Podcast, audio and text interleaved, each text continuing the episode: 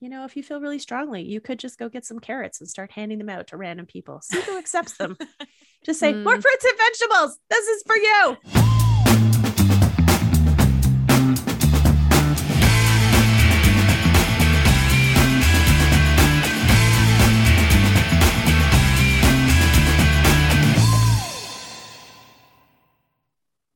Hello and welcome to Meet Me in the Middle, the podcast where we discuss um, problematic, often problematic concepts within the wellness industry at uh, as an attempt to find some middle ground. And particular, today's conversation is really going to be all about uh, examining both sides and looking at what the middle might look like. So. I am Annika Buckle. I have a degree in political science and women's studies. I am Jenny Omani. I am a registered nurse and a business owner. And I am Lee Freiling. I'm currently doing my master's degree in counseling psychology, and I also am a business owner. All right. So today um, we're going to bat around a concept that I spent the weekend Googling to make sure, but I think I made it up. I think I'm going to take credit for this. And if this is not mine, somebody else can absolutely chime in and tell me that it's not. But um, this is something that we all have been talking about for a couple of weeks, which is the idea of prescriptive privilege. Mm, mm, yeah, mm-hmm, yeah. Mm-hmm. So, this is the idea that so many of what seems like really simple trends or health initiatives are just inherently easy and quote unquote should be easy for many people. But in reality, a lot of this is just steeped in often invisible privilege, like eating healthy or even simple exercising when it comes when where it becomes especially hard is where people are left feeling guilt or overwhelm or the crushing weight of feeling like they're poisoning themselves or their kids or even their pets when they can't do all the things right whatever right is. Uh-huh. I'm so here for this Oh, yeah, conversation. This, this is is very timely for me right now. Yep. totally. And i think you know this kind of came up for the three of us as we were chatting um, and i know that i'm sure i'd love to hear from both of you around this but i'm sure that you this will be a parallel conversation for you. But my own examination of this really started around covid because i heard it again and again from so many in the wellness industry things like why isn't the government mandating eating more vegetables? Why isn't the government Oh, mandating yeah. exercising and spending time in nature? Rubbed me the wrong way but to be totally honest i was so steeped in my own privilege i couldn't figure out why at first. Mhm. I have absolutely been guilty of this in the past. I absolutely still catch myself, you know, doing it even just inside my brain because I'm unlearning and I'm human and I want to live in a world where it can be that easy, where it is such a simple solution. Mhm. But Mhm. I am also someone with immense privilege. Mm. Yeah, it's a really. eh, I'm so happy we're talking about this. It is a really challenging thing because on on its face value, you know, certain things that have to do with generally, you know, generally sort of assume, you know, things that are good for our health. Spending time in nature, moving your body, eating more fruits and vegetables, eating a little bit less, you know, processed or fast food, um, getting eight hours of sleep, drinking X glasses of water per day, according to whatever, whatever prescribed. Not Rachel Hollis. right, whatever prescribed. Not your half your body weight. Yeah. right formula of how much you should drink per day. But like, you know, and all of these things are good and all of these things are helpful. Is it helpful to spend time in nature? Totally. Is it helpful to like drink water instead of like, I don't know, pop? Totally, for sure. Is it a good idea to eat a salad? Sure. For most people, most of the time. The challenge lies in what it takes to be able to access those things. So when we're talking about pres- uh, prescribed um, or prescriptive privilege, we're talking about the um, uh, either i mean it's it, it- either like chosen or actual ignorance around what it actually takes to be able to access those things right so for example i went for a walk this morning in nature and it was great and now my legs are tired but how is it that i got to do that i got to do that because a i live in a forest, right? So if I lived in the middle of a city, that would be a different story. B, my kids are old enough that they more or less get themselves ready for school. And C, my husband is the person who drives them to school because D, he works on our property and he has lots of flexibility over his schedule, right? So, right there, just around something as simple as this good wellness thing that I did for myself this morning, which is going for a walk, there was four layers. I mean, just off the top of my head, let alone a whole bunch of other ones, um, of privilege that allowed for that thing to happen. So if I was someone who lived in like an inner city place, or who was maybe working two or three jobs or who had little kids and I was the person who i had to be responsible like I can tell you I was not going for walks when my kids were like 3 and 5 right um that probably wouldn't have come to pass. Now, it's okay when someone sort of says, like, you know, oh, well, I can't do it because I, you know, have all this stuff. And people go, oh, you're totally right. Okay, well, let's figure something else for out for you. The problem comes with the judgment around why aren't you spending more time in nature? you know it's so and i, I just looked it up because I wanted to give credit to the appropriate people here um and I I feel like we sort of stemmed and Annika came up with that prescriptive privilege thing off of when I was telling you about a podcast I listened to.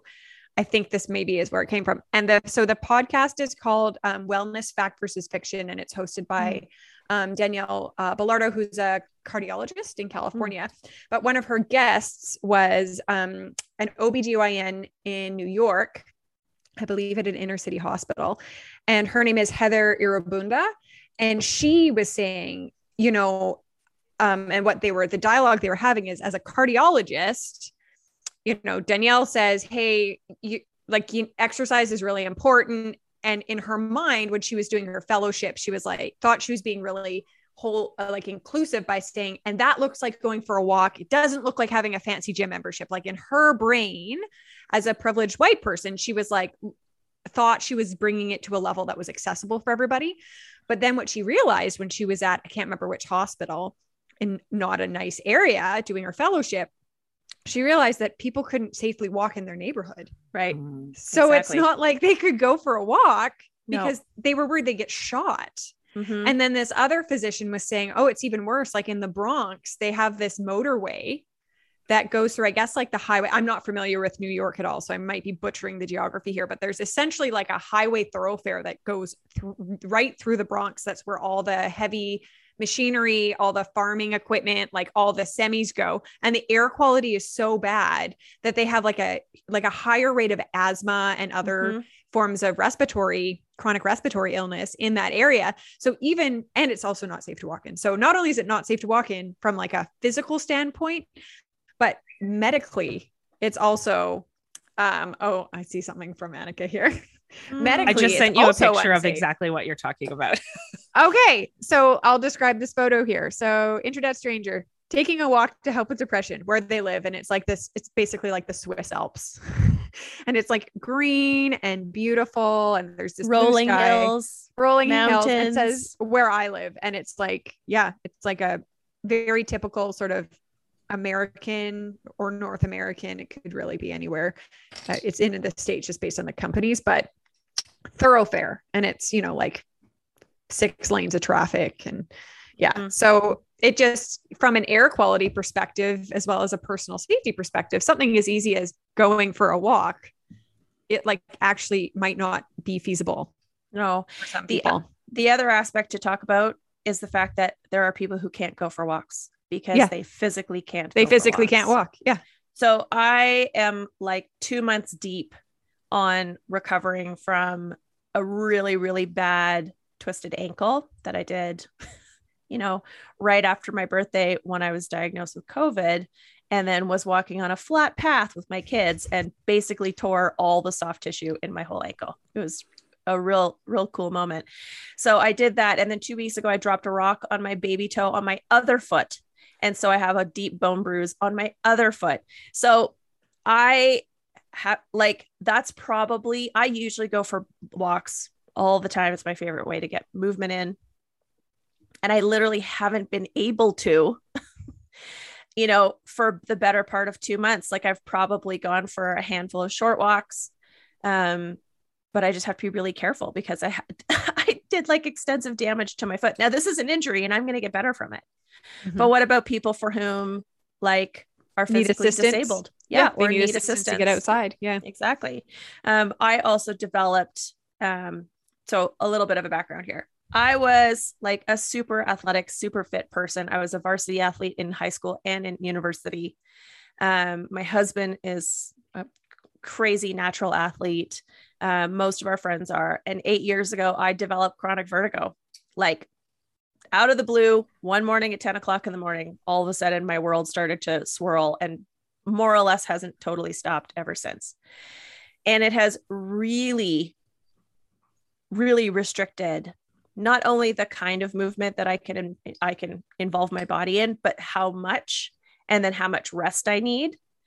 And this is a hard thing because I look like a normal person who should be able to do all the things, right? I don't, I'm not in a wheelchair, I'm not on crutches, um, but I have a chronic, um, basically neurological I- injury um, that very much affects my ability to do the things just this past weekend we went camping with a whole bunch of friends and everybody there like goes for two hour hour hikes everyone mountain bikes everyone is doing all this stuff and here i am like nursing these poor two feet and i'm also in the middle of a bit of a flare up so like there's all kinds of stuff that is really triggering my vertigo on top of just the fact that my vestibular bandwidth is just really restricted compared to how it normally is hmm.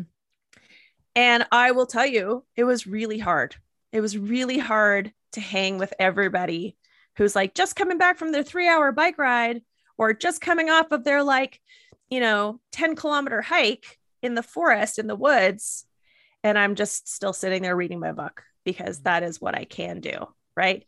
And I could, to a certain extent, and I mean, probably this is a little bit my own projection because I have to deal with this for myself, but, you know, feel the judgment around like, hmm, just sitting there. Haley, just sitting there. I'm like, yeah, I am because I refuse to blow my ankle out more.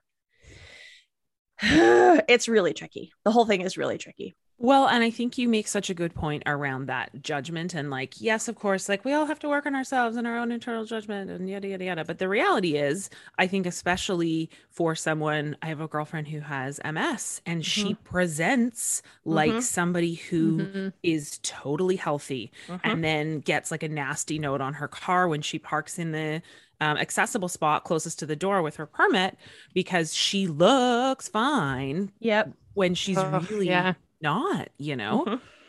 And it's really easy. I think, you know, a lot of times our our um you know privilege around ability and movement is like oh that person it's like you get a free pass if you look like you can't exercise mm-hmm. but if you mm-hmm. look fine then you know you better figure out a way to figure it out because otherwise you're lazy and again i think so much of this is this internalized capitalism mm-hmm. because if you're not doing moving constantly producing then there's no value well and also internalized capitalism inherent scarcity that said internalized capitalism promotes, right?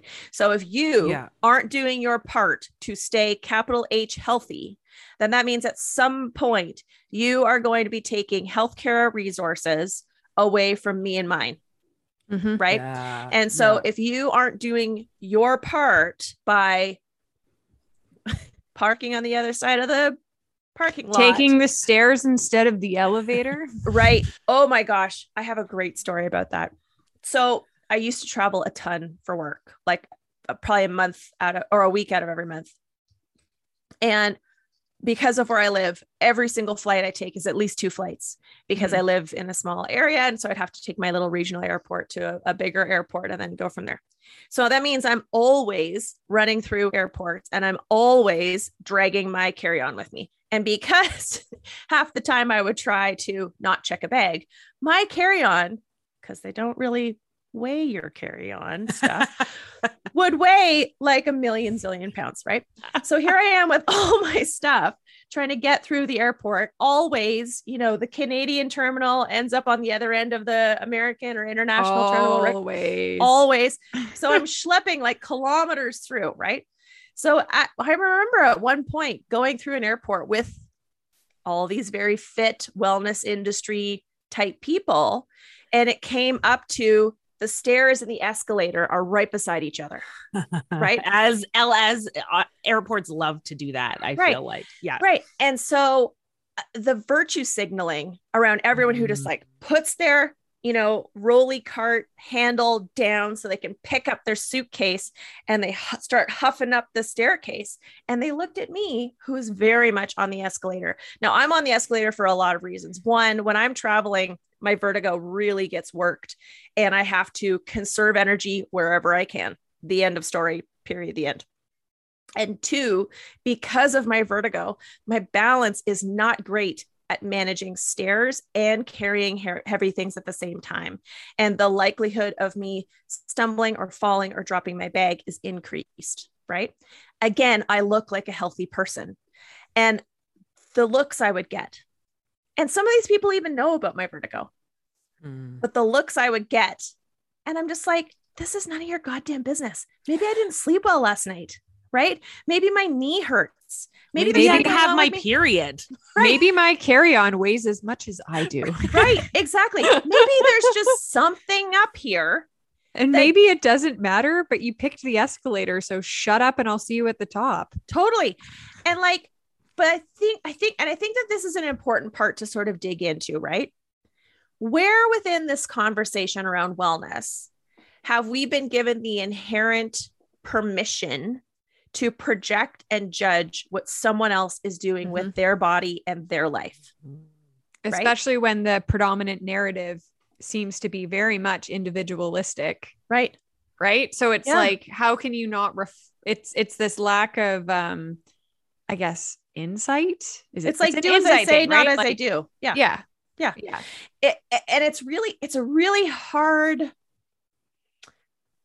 thing to sort of process, except for when you start to consider the judgment that they must be placing on themselves. Totally. Around all of this. Well, all I mean, stuff. to Annika's sort of statement at the beginning about why isn't the government mandating fruits and vegetables? Right. Why isn't the government mandating health and exercise? And the whole, you know, if you're not healthy, all the resources. But I mean, do we want to talk about all the resources that were pooled into very sick, unvaccinated people with preventable COVID? Because it's a lot. I don't know what the cost well, is in the States, but at my hospital, it is $10,000 a day for a bed in the ICU if you have no diagnostics done. And I guarantee you, you have diagnostics done every day. So that means no blood work, no x rays. oh, yeah. You're no, that means no blood work, no x rays, like nothing. That's what it costs right. for you to physically take up a space. And if you had COVID, you required a lot of extra equipment. Yeah. I think, I think part of that conversation around mandating fruits and vegetables and, and all this kind of stuff, I think is um, to a certain extent just some willful ignorance around totally. like how do we okay okay if you want to mandate fruits and vegetables and you look at this is something that's been looked at a lot right the cost per calorie between mm-hmm. fruits and mm-hmm. vegetables and a lot of processed foods mm-hmm. you know is usually significant, right? As in, like, you're going to get literally more calories for your dollar with mm-hmm. packaged XYZ. Also, generally speaking, people who um maybe are working a lot and they don't have time to cook for themselves and they mm-hmm. need to like open a package and like put it in their body because yeah. that is the amount of time they have in order to fuel themselves right that's that's their reality so if we want to do more fruits and vegetables i mean cool like i I love fruits and vegetables. I think they're great. Now I'm also lucky that I like them. I know people who hate them. So there's mm-hmm. that level of things. Um, but A, how are we going to make sure that these communities, everyone has equal access to fruits and vegetables? B, what is fruits and vegetables? Are we talking about everyone gets an apple every day, a uh-huh. tomato every day, three stalks of celery and a carrot? Like what, like what are we doing here? Right. So like, what does that access look like? Okay. Next, where are we going to be able to, tra- how do we transport these things? You know, for example, communities up north, you know, fresh, oh, yeah. fresh, fresh fruits and vegetables cost an actual arm and a leg. Oh, food in general costs an arm and a leg up north. Yeah, yeah. Mm-hmm. I, exactly. I, it's really, I find this really interesting. So, um, kind of two concepts that I was reading a lot about last week. One is the idea of a food desert, which I know mm-hmm. both of you have heard of, but if you haven't heard of this term, um, it's just an urban area where it's difficult to buy affordable or good quality fresh food. Mm-hmm. Um, and I actually there there was a really interesting article um, that there's kind of a push in some areas to change the language to being food swamp rather than food desert, mm. because often, and I think we, they see this in the U.S. In Canada, we have a bit of a different issue that I'll talk about in a second, kind of what you're touching on there, but um it's not that there is no food it's that there is an abundance of processed food rather than fresh food yeah right in Canada, I would argue we have actual food deserts, like in the north, where getting yeah. any food at all is expensive and difficult. Yeah. Um, never mind fresh, never mind, you know, whatever somebody wants to consider a fruit and or a vegetable. Mm-hmm. Um, but again, I think this is where it comes down to access, right? I mm-hmm. mean, even like let's talk about food banks. Let's talk about what yeah. you get for food if you're you know if you go to a food bank food banks have been completely overwhelmed since 2020 um, fun fact march 2021 alone 1.3 million canadians access to food bank mm-hmm. wow Mm-hmm. And the with the current rate of inflation, I guarantee those numbers are only going to get bigger yeah. and bigger. Mm-hmm. Here's Absolutely. the thing about relying either in part or in full on food banks as your primary source of food. You know, yes, some people are able to have that as a supplement, but if that's your primary source of food, the foods that are the most shelf stable are the foods that are processed. The foods mm-hmm. that most people donate are the foods that are processed. Mm-hmm. That's why if you can donate to the food bank, um, donate money because yes. money actually goes hugely, very, very far. Mm-hmm. Um, I don't know if that's the same in the States, but I know the Canadian food bank structure, um, they can do, oh, they can really stretch. It's um, three, three to funds. one. So they get $3 yeah. for $1. And yeah. then they can also buy what they need. Like sometimes it's diapers, sometimes it's yes, yeah. formula, you know? Yeah. Yeah. As someone who, as a kid, lived in a family that accessed food banks, I can tell you that we would get a lot of box cereal, canned soup, um, box pasta. Mm-hmm. Um, you would get like, you know, sometimes you get some cheese. And if it was cheese, it was usually like, you know, Kraft singles type of cheese, right? Because again, that's least likely to go off. Mm-hmm. Um, we would get um, hampers at Thanksgiving and at Christmas time. And at those times, then you would probably get like a thing of potatoes, a thing of onions, um, maybe some sweet potatoes, maybe some squash. But again, these are like, again, root vegetables that generally speaking can live on a shelf for like, you know, a good couple months. So that makes sense. Um, Lance and I uh, volunteered recent, well, not super recently before before before COVID, but uh, for an organization um, called Starfish Backpacks that would fill um, backpacks full of food for the families of kids who were being basically fed exclusively through breakfast and lunch programs in schools mm-hmm. because they recognized that these kids were getting fed during the week, which is great. But then they go home on the weekend and there's no food. Mm-hmm. in their house. When and they were also, being fed during school hours. Exactly. They're being yeah. right. They're being fed during school hours by the school. Yeah. And then they would go home and have no food for the weekend. And so we would pack these backpacks full of like two dinners, two breakfasts, two lunches for the kid and their family for the wow. weekend.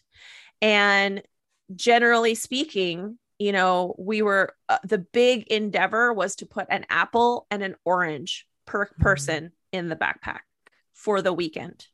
Hmm. So, an apple or an orange mm-hmm.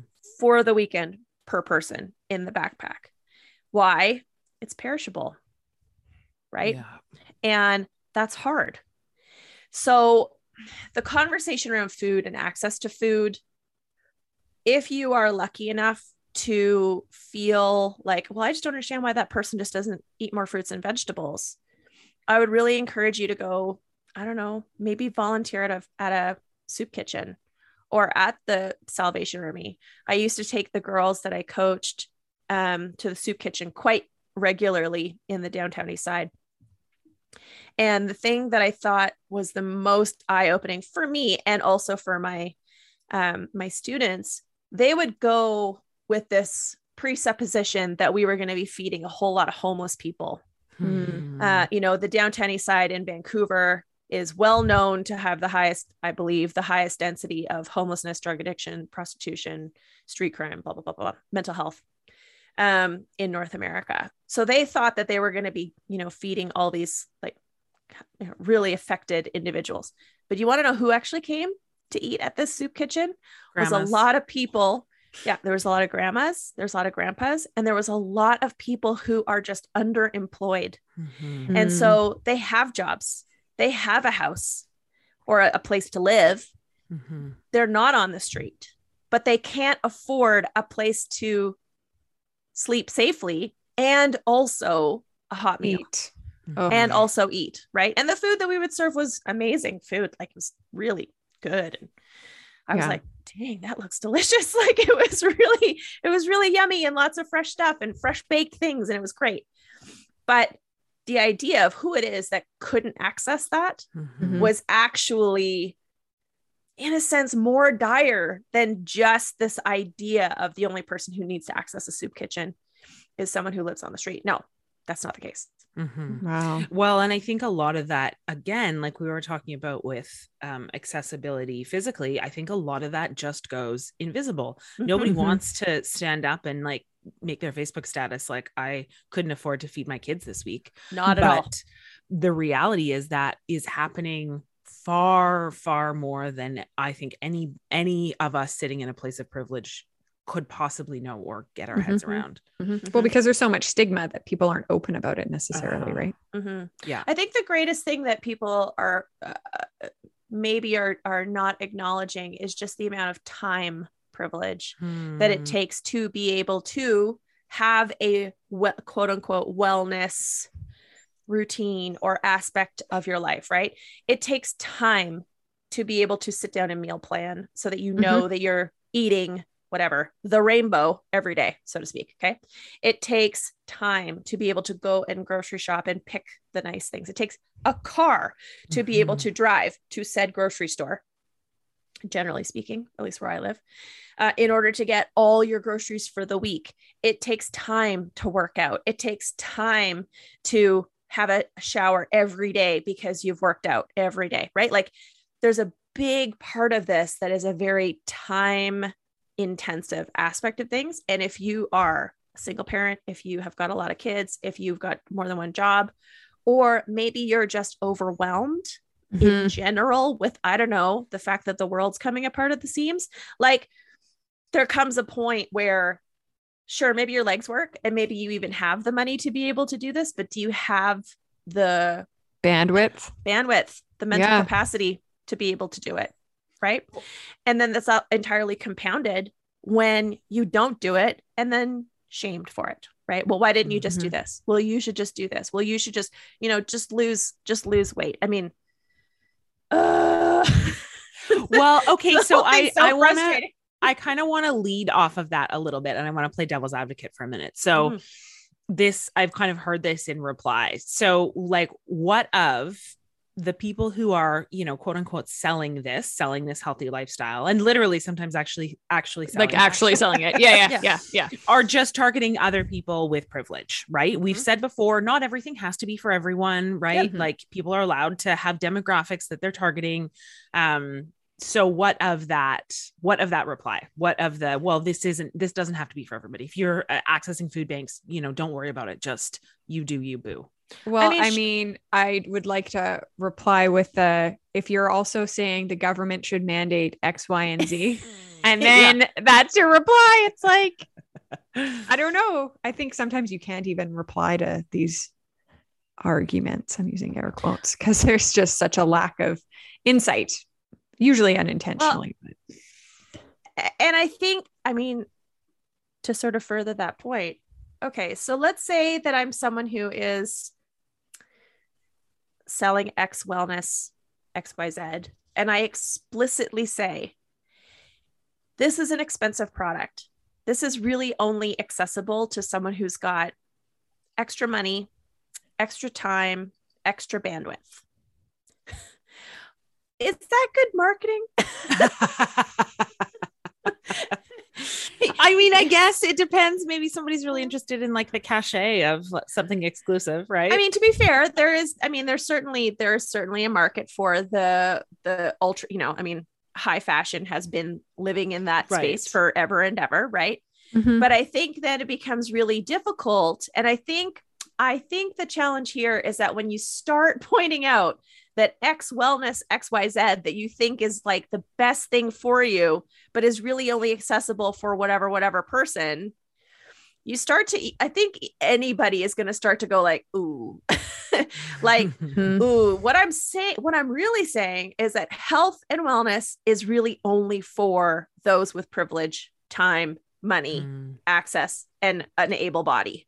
And if you yeah. don't have those things, yeah, then that's wellness for isn't you. for you. Wellness isn't for you. Well, and I think the way I see that phrased a lot is it's it's I I or you know these coaches, wellness sell, salespeople. You know, I help people do X, Y, and Z. If you're ready to prioritize that, it's this whole mm-hmm. concept of well, if it's a priority, you'll do it, which mm-hmm. isn't untrue in some places. Like it that whole if you have like, privilege you do have the option well, to prioritize and you know the I argument think. will be like oh when you say you don't have time for something it's like well you didn't have time to pay a speeding ticket but guess what you sure found a way to like get your ass on the computer yeah. and sure but i don't think that's a comparable to you can't prioritize no matter how badly you want certain things you just even if you would like to prioritize it, it's not going to be feasible for everybody to prioritize well without I, means to do so. I know. And I think I think my biggest challenge with the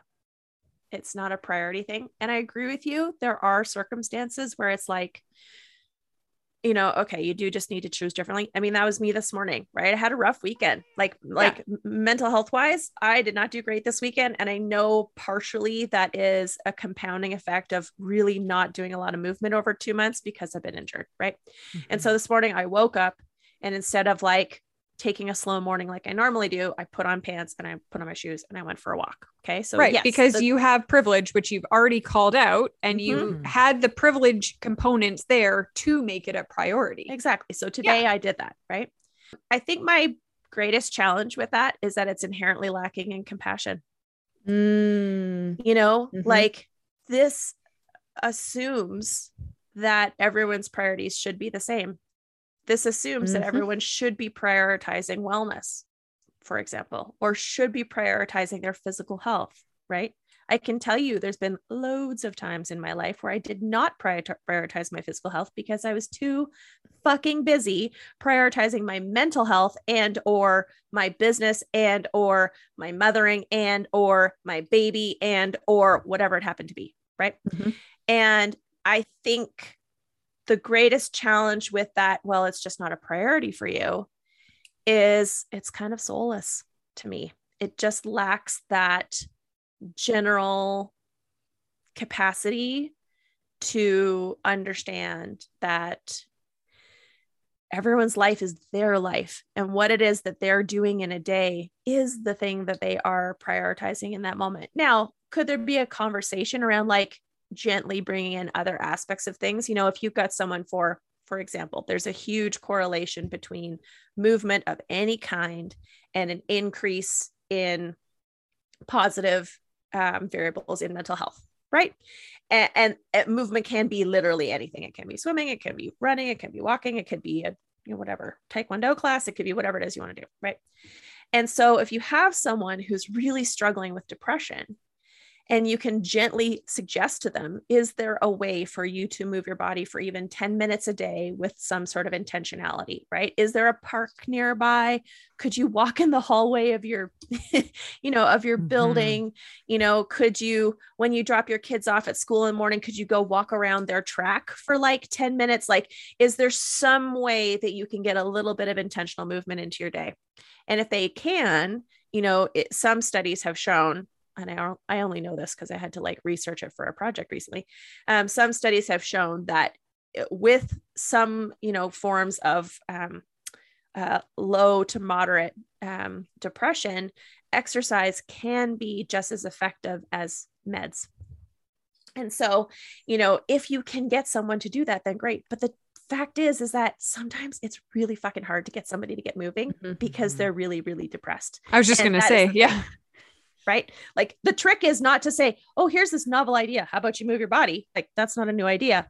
The idea is to actually support them in how to do that. So mm-hmm. that's where it looks like community support, right? It looks mm-hmm. like, do you have a friend who you could make a like a three times a week date to just walk for half an hour around a track? Right? Is that mm-hmm. something mm-hmm. that we could like work together to organize. Because if you have a friend then you might actually have someone who can help you move right? Something along those lines. I think i think the prioritization thing isn't wrong but it's also really important with how it is that we communicate that mm-hmm. so that it doesn't further compound someone's sense of shame or worthlessness or you know i'm doing this wrong um, because they actually just probably are already on the struggle bus to a certain extent. Yeah, it's the assumption that everybody's trying their best. Right. Right. Just that- you, it's a safe assumption. Mm-hmm. Everybody's trying their best with what they have. Totally. Exactly. I mean, again, I think this is where the whole thing gets, you know, kind of complex and nuanced. And this is where the middle mm-hmm. part comes in. Does it mean we should never talk about fruits and vegetables and moving your body? No. No. We should, we should yeah. talk about those things. That's that's a good idea, right? But I also think if we can have the compassion and the perspective of people are doing the best they can with what they have, right? Mm-hmm. Working within what they've got might be the thing that's most helpful for them, you know? And incremental change, you know, like a 2% change towards, you know, better sleep, better movement, better fruits and vegetables, better water, except for it if you know you're in an indigenous community in Canada because well, you don't really have a whole yeah. lot of chance there. And this is just it, right? It's like you just turn on the tap. Well, actually, for most of the world, that's not true, even mm-hmm. in Canada. Mm-hmm. Mm-hmm. Even in Canada, you know, so at that point becomes more like, okay, so if we're really going to put our money where our mouth is, if you actually care about other people's wellness, okay, actually, like I really genuinely want people to live happier, healthier, whole, more whole lives. What are you doing on a systemic level, on an mm-hmm. institutional level to be a part of that? Mm-hmm. A hundred percent. I think this is where the whole conclusion that comes out of that is such a red herring, right? Mm-hmm. Is, you know, we, what, and actually, hold on, I have a direct quote that I wrote down. You know, what we hear again and again is like, oh, the government doesn't mandate because, quote, the government and big pharma can't benefit from a happy, healthy populace. They don't care about our health. That's just something they say while peddling the newest drug. End quote. Now we can dissect that in a minute, but this, when this is the conclusion we come to, what it allows us to do is completely wash our hands of change. Mm-hmm, yeah. Oh, the government doesn't care about me. There's nothing we can do about that. Rather than actually, how can we work within the system to mm-hmm. create more access to fitness for low income families, to mm-hmm. get better food security for seniors, to mm-hmm create clean drinking water.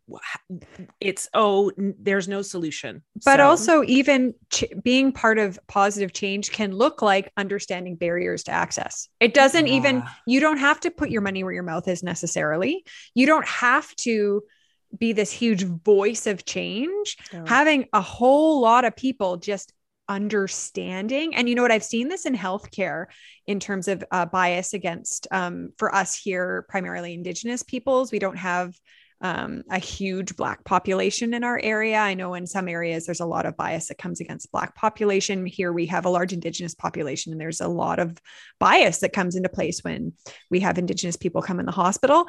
And there's been such a huge amount of movement um, within our healthcare system to really call out that and to have cult- culturally um, compassionate care like Good. really huge like and it's tangible. And we were actually chatting about this the other day at work at how our own personal biases from people that thought we didn't have them because we all do. Mm-hmm. good grief.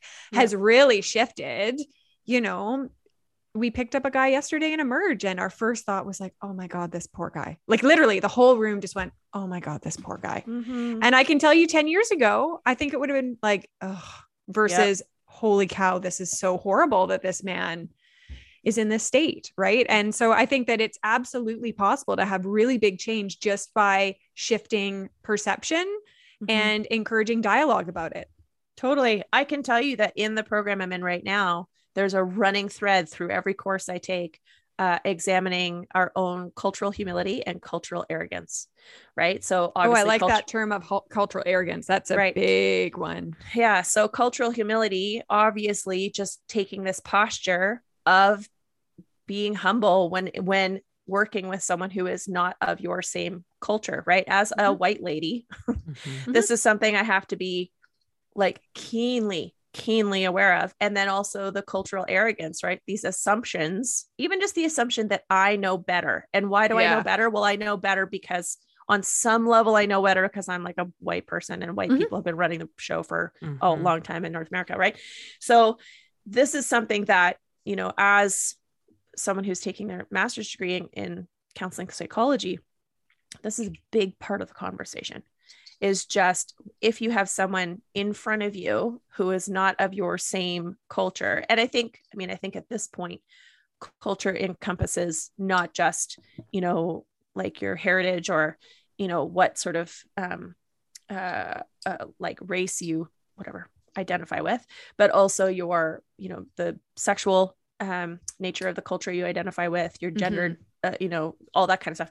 So, and then same thing, ableism, blah mm-hmm. blah blah blah blah all this kind of stuff. And so it, it, for me as someone who's thinking quite a lot around how it is that i'll hopefully be most helpful you know unless i have someone in front of me who's like a white girl who grew up in the ottawa valley and who's also the same age as me and has two kids and who's married to somebody who's also like like i'm probably not going to make a lot of assumptions around like what their life is like until they actually just tell me. Yeah and i just you know actually just ask all of those questions and and leave the assumptions at the door. Yeah. Yeah. It's actually easier to ask questions and just listen than make assumptions. Shock of all shocks. right? It's like what's your experience? What do you actually need? Rather mm-hmm. than you know we should be mandating that you eat three vegetables. Like actually what i really need is affordable childcare yeah yeah right yeah. what i actually need is clean water right like what are the things that these yeah what i actually need is housing that i can possibly afford right. ever at any point right mm-hmm. Mm-hmm. yeah i think i think this idea of prescriptive privilege is something that's a really important um, thing to talk about i think it's um, i love what jenny said even just having the awareness and being able to work from having that awareness is is a huge thing that requires no money and not a lot of time it does require some humility and some compassion which for some people doesn't that that feels dangerous it feels too vulnerable for them mm-hmm. um but there's also you know a hundred different ways that people can if you what your goal is is to actually increase wellness in everyone right there's little ways of doing that you know if you have your kid in taekwondo ask if they've and if you can afford it ask if they have a scholarship program you know mm-hmm. maybe mm-hmm. they've got a, a, a place where if you donate $10 extra per month on top of your fees. Maybe that's not a huge difference for you but maybe that goes into a pot and it helps however many kids who otherwise wouldn't have access right be able to do that. Um, i mean i can tell you that i the, the only reason why i learned how to ski as a kid was because my elementary school had a fund for kids just like me to pay for when our school trip went skiing right otherwise i couldn't have gone so mm-hmm. I think sometimes it seems really hard and you know, we get very finger pointy around they should be doing better, but ultimately if you are someone who has that kind of access, has that kind of privilege, maybe has a little bit of time, a little bit of extra resources that you might be able to give to someone who genuinely doesn't have it, maybe that's the change that it might take. Maybe that's the thing that would help. Yeah. I feel like that boom. summed it like, up really nicely.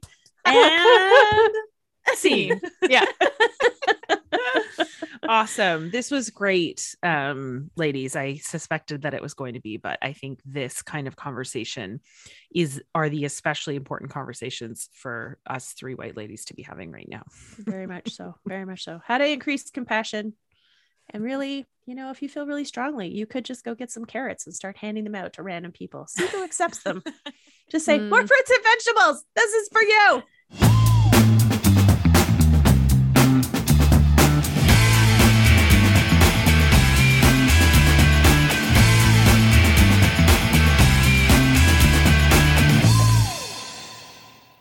Thanks so much for listening to Meet Me in the Middle. We really appreciate your support. And if you could do us a big favor and subscribe and share this podcast, it would mean the world to us.